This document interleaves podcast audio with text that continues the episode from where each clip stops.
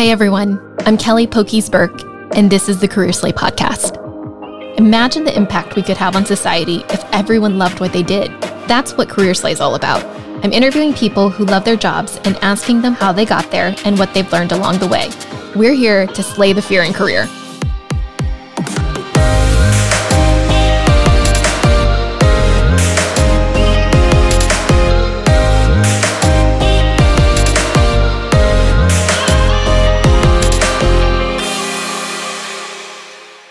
I'm super excited to welcome Camille Awayan. She was an English middle school language arts teacher for the past six years, but has been in learning, strategic, and leadership development over the last 10 years.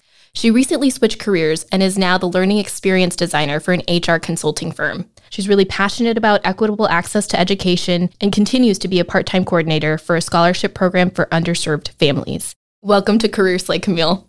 Thank you, Kelly. I'm so happy to be here.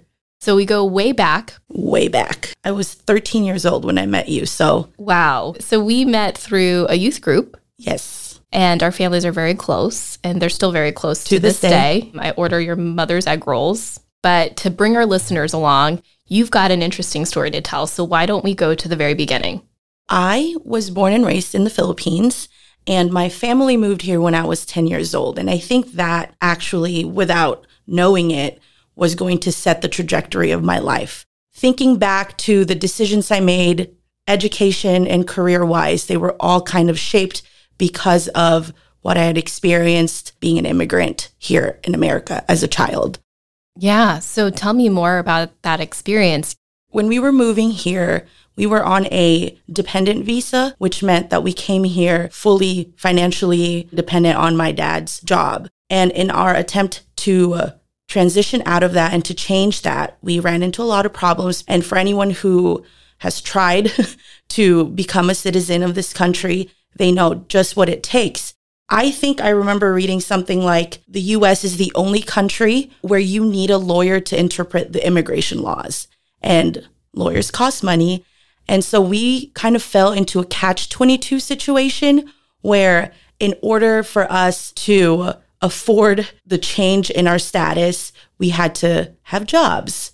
But in order for us to have jobs, we needed a change in our status. And because we were faced with that hardship, my parents really instilled the value of education.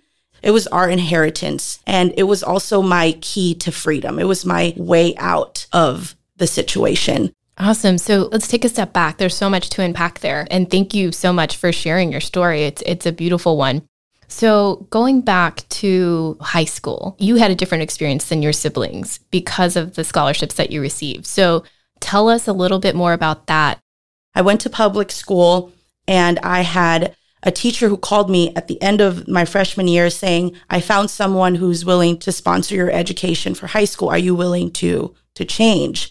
I kid you not, I turned around, there was like a big sign and it says one, two, three, go. So I was like, yeah, I'm down, you know, and not really even thinking what it meant. All I knew was this is a good school and I want to get into a good college and then help my parents and my family. You and I went to the same high school. Yes, we did. So we went to Bishop Lynch in Dallas, and it's a fantastic school. So happy that you were able to go there. Ironically enough, as I'm receiving scholarships to go to these prestigious schools, I found myself my junior year thinking to myself, I can't even work. I don't have a work permit. What is the point of all these people investing in my education? And what is the point of me working hard? Right? I think it was my petty move to America. I was like, fine, you don't want me to be a contributing non citizen? I'm going to school to study what I want to study. Thus, my decision to pursue theology and Spanish because I wasn't going to make any money. So, what was the one thing that I would be willing to do, even if I didn't get paid for it? Talk about Jesus the youth ministry that we grew up in, it was the place that allowed me to develop my professional skills without asking me for government issued IDs, without saying, hey, you need this kind of status in order to work on your customer service skills, your leadership skills, your public speaking skills. So I wanted to pursue something in that realm because it was that realm that I didn't feel limited. After high school, where did you end up going to college? I ended up attending the University of Dallas. Like I said, I was sitting in, you know, my junior year thinking, well, if I can't work, then I'm going to study something that I want. And my guidance counselor was saying, Oh, you have to go to a private university, Catholic university. And then I looked up the tuition and I was like, Oh, that's different from what I was looking at originally. And so that then presented me another block. Like I can't even do what I want to do because again of that money issue. So I went to my English teacher at the time and I told her, I can't do anything. What's my future going to look like? And she told me, don't stop. Like keep going. Tell people what you need because these are man-made social constructs, right? Go tell someone. Went to my Spanish teacher, told her the same thing. She goes to, actually, she goes to President Leiden and she had me meet with him and tell him. And then he went to the president of UD at the time because mm-hmm. I think his kid was attending Bishop Lynch too. So they knew each other. And then the president of UD met me and said, What do we need to do to help you stay here? Wow, that's a incredible demonstration of grit yes. and perseverance and just like figuring out what you want and going for it. Well, I just kept pushing until someone said no and no one said no. Money should not be the reason why I can't do something. It was an experience that I think was crucial to me being where I am today because of that support that I got from my guidance counselors, from my teachers. So you get to UD. You already knew you wanted to study theology and Spanish. What was the reason for Spanish? There was a scholarship, and I had to keep taking Spanish courses in order to qualify for the scholarship. But also, when we first moved here, it was the Hispanic community that really welcomed my family. Oh, yeah. And so, you know, I grew up with my friends and their parents speaking Spanish. And I wanted to be able to go back and speak Spanish to their families and also just really understand that culture better because, again, it was that culture that embraced ours. And it was almost just an act of gratitude. Oh, that's super cool. Did you have a plan after you finished college? Yes. So I all my college career, by the way, I still had no idea if I was going to be able to work. And it wasn't until we were able to obtain our work permits my senior year. That's when I was finally able to say, oh, I can look for jobs here and, and there. I've always wanted to be a teacher. And I think uh, like a Catholic school teacher more specifically because of my experience with my teachers in Catholic school. It was this small teacher to student ratio that really allowed families to be a community with the educators. But I felt like I hadn't had that experience. During college, I wasn't able to work, so I couldn't do student teaching or any of that. And so I looked at, I, I went back to that quote. I think Aristotle said it, where he said, Where your talents and the needs of the world meet, there lies your vocation and I was looking at what was needed at the time and what I was able to offer. So I did full time pastoral ministry work with the community that we grew up in. And that was actually a decision that surprised me too. For those who aren't really aware, what does pastoral ministry entail? So, pastoral ministry is about helping churches or religious groups identify, eh, sort of like consulting, where you go to a group and you help them identify what they need to do in order to meet their goals, right? To grow. And in a religious sense, that's really evangelization. But I mainly focus on the younger ministries. And so I would train leaders, help them develop their public speaking skills, and also provide, you know, teachings about Christ so that they can learn more. And it wasn't just, oh, we're all here with our friends, let's hang out. But here's actually what you can learn more about the church, your faith, and really solidify your beliefs. And so, so how long did. did you do that for? I did that for two years. Okay. How did you eventually find your way into teaching? After ministry work, I came home and started just throwing out my resumes. And I knew somebody from the school I eventually would teach at. It was October, which is rare for schools to have openings because the school year has begun. And she said, Our teacher had left. We're looking for an English teacher. But I said, Well, I, I took so many English classes, I could teach English. And so this was going to be like my first year in the classroom. But for some reason, I wasn't even nervous. So, what was being an English middle school teacher like? That sounds like a lot. There's the English part, and then there's the middle school part. And um, Actually, it was my dream to be an English middle school teacher just because I love to read and I loved empathizing with the characters. So I feel like there were a lot of opportunities to teach like social emotional learning. It's kind of like how parents puree vegetables so the kids would take it. So that was like English for me. I pureed a lot of topics and blended it in with literature. But the middle school part was, I think that's the part that gave me the most sense of purpose at work because I was able to be with these kids day in and day out. We spent more time with each other than we did with our own families. So, problems they had, I knew about it.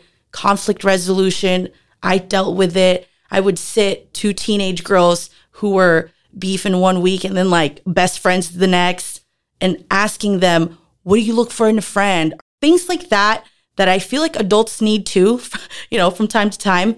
But that again, gave me that sense of, wow, I'm supposed to be here. I belong here. And this is work that is making a difference that I can see every single day. So you did that for six years. Yes. It sounds like you had a lot of passion for it. Tell me what happened. It was really the the pandemic, and I hate that that sounds so cliche, but it, it was that when when the pandemic hit us, teachers, I, I'm not alone in this, and many teachers found themselves just trying to recreate the wheel or build the plane and fly it at the same time to figure out how are we going to teach these students in this new world that we're in.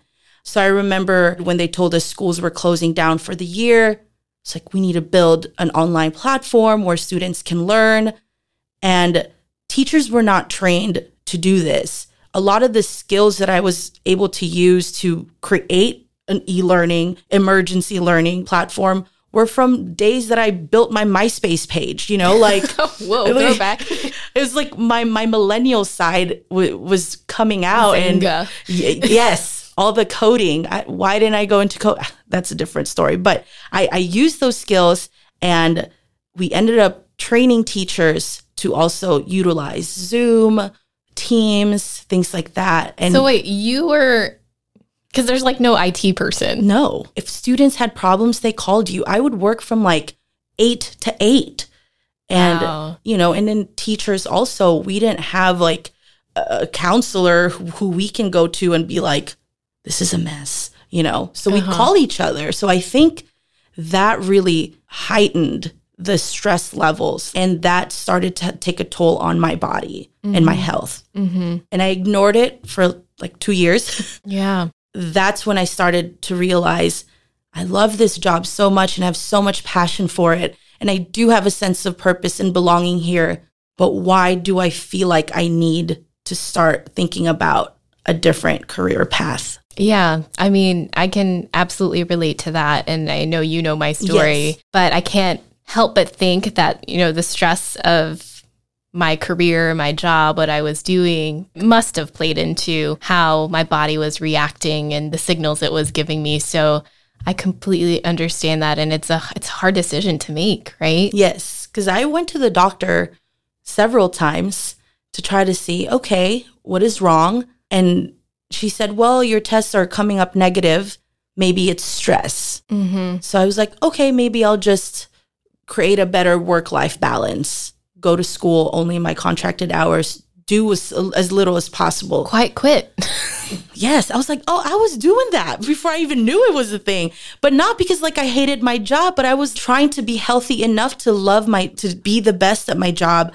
And because that's what it took to be healthy enough to do the job, I started losing that sense of purpose. Yeah. Like I'm just here to catch emails and try to chase students with their homework and it was starting to really conflict with my idea of what a good teacher looks like and I wanted to be a good teacher for the kids. Yeah. So when did you decide to make that shift and what did you decide to do after? So when I realized that my health wasn't getting better and I kept getting advice, maybe it's stress, I had to say, okay, let's go ahead and just take a break or let's consider a different career path because unfortunately I can't afford to not work at this mm-hmm. time, you know? And it was scary. Yeah. And every time I'd like type up my resume, I'd get like little panic attacks. Like, am I going to love another job as much as I love this? Is another job ever going to give me that sense of fulfillment that I got from teaching? You know, just a lot of unknown and uncertainty there. It's definitely hard to walk away from something you love so much, but then also you have to realize what's best for yourself. And I think a common theme that we found is just taking that risk. Yes. I felt like in order to mitigate these panic attacks, I said to myself, just one step at a time. Yeah. Just get your resume done. No pressure. Just get your resume done. And then, okay, now like let's look for jobs and reach out. And I actually reached out to someone who I worked with now, um, Annalise. Mm-hmm. And she shout out to Annalise. yeah. And she common friend.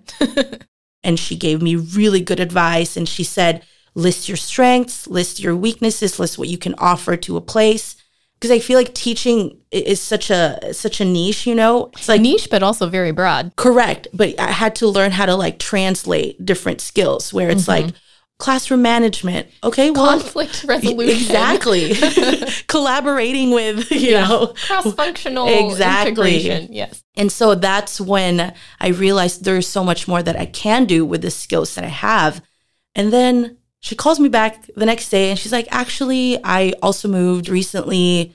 We have an opening. Do you want to apply? The power of the network. I'm saying is who you know, I who you know has gotten me through life. Yeah. Like through my entire professional career. And there's no shame in that. I think a lot of people feel like that no, I, I, I must do it on my well, sometimes you have to do what you gotta do, you know. And um yeah. she said, Okay, here, come for an interview. And I was nervous. I was like, this is real. Like, I, I gotta actually go to an interview now. Then I told myself, it's just an interview. Like, no one's making you yeah. decide right now. It's just an interview. Yeah. I said, oh, I need to get practice anyway. So I, I went to the interview. I'd like to think I killed it because I got the job. so it was like things were lining up. And despite my nervousness and my fear of the unknown, I was like, this has to be it yeah. right? This has to be the new path for me because it just worked out. And what was the job position? The job position was actually for a project coordinator. But when I went in for my interview, they realized this girl has other skills. And so they offered me a different position. That's amazing. And I think so. I've done a lot of interviewing, and one of the biggest things is knowing how to tell your story, knowing your strengths, and where you want to go and how you can utilize those strengths to translate that into something else. And if you know yourself so well, then people are going to see that too. And they're going to be able to connect the dots of like what value you can bring and what they need to fill on their team. So that's amazing. It really was eye opening for me. I feel like I've always ad- applied for jobs where I was just needed. So it didn't matter what I brought to the table because I was I was there, right? I was a body to do the job. Not that my my other jobs really valued me only as a body to do the job, but this was the first time where I felt seen for more than just fulfilling a spot or yeah. fulfilling a need. And that's important for people who are trying to transition from one career to the next. I think a lot of people feel boxed into what you've done before, but it's not about what you've done before. It's about who you are as a person, what your strengths are, and what value you can deliver. Absolutely. And I didn't even realize that I could grow in all these other ways and I could utilize skills that I hadn't used in so long you haven't actually told us what is it that you do now. So, so I am currently the learning experience designer for Karis by KJE, and we specialize in DEI training. For those that don't know, what is DEI? DEI is diversity, equity, and inclusion. And my job is to design courses. So to simplify the task, I create lessons that people can learn from to solve their own problems. and their problems are really about how to treat each other with more respect and dignity in the workplace. Wow. So you're taking the lessons that you taught your sixth graders. Exactly. And creating programs for working professionals. Yes. Can you talk a little bit more about like what are some of the learning topics that you create content for? So a lot of the learning topics in DEI have to be scaffolded, right? You don't give a training and say, let's not be racist today. So the learning topics actually also go beyond race. It really goes into people's unconscious biases mm-hmm. and also realizing their own impact in the workplace, meaning, oh, I can make a difference if I want to change the culture of my workplace with my words, with my actions, with how I treat people. So we scaffold our learning, meaning we make sure that we start with foundational topics and then we get to the more micro learning mm-hmm. stuff, right? Race equity, culture change, and all that. Our company is really big on cultural transformation. And I think it was that value that resonated with me where I felt like this is what the world needs right now. Wow, that's awesome. I'm so happy that you found something that you find fulfillment in. It seems like passion and purpose have been such an integral part of the decisions that you've made throughout your career. Tell us why that's so important to infuse that into your career. It was my passion that gave me a sense of purpose in my workplace. And I wish I could tell myself a couple months ago and say, don't worry about where you're going next because your passion is within you. You could be just making sandwiches all day, but if you're a passionate person, you're going to find purpose in that. It was learning about how to make the place your place and own it and say, I'm going to plant myself here and see how I can grow.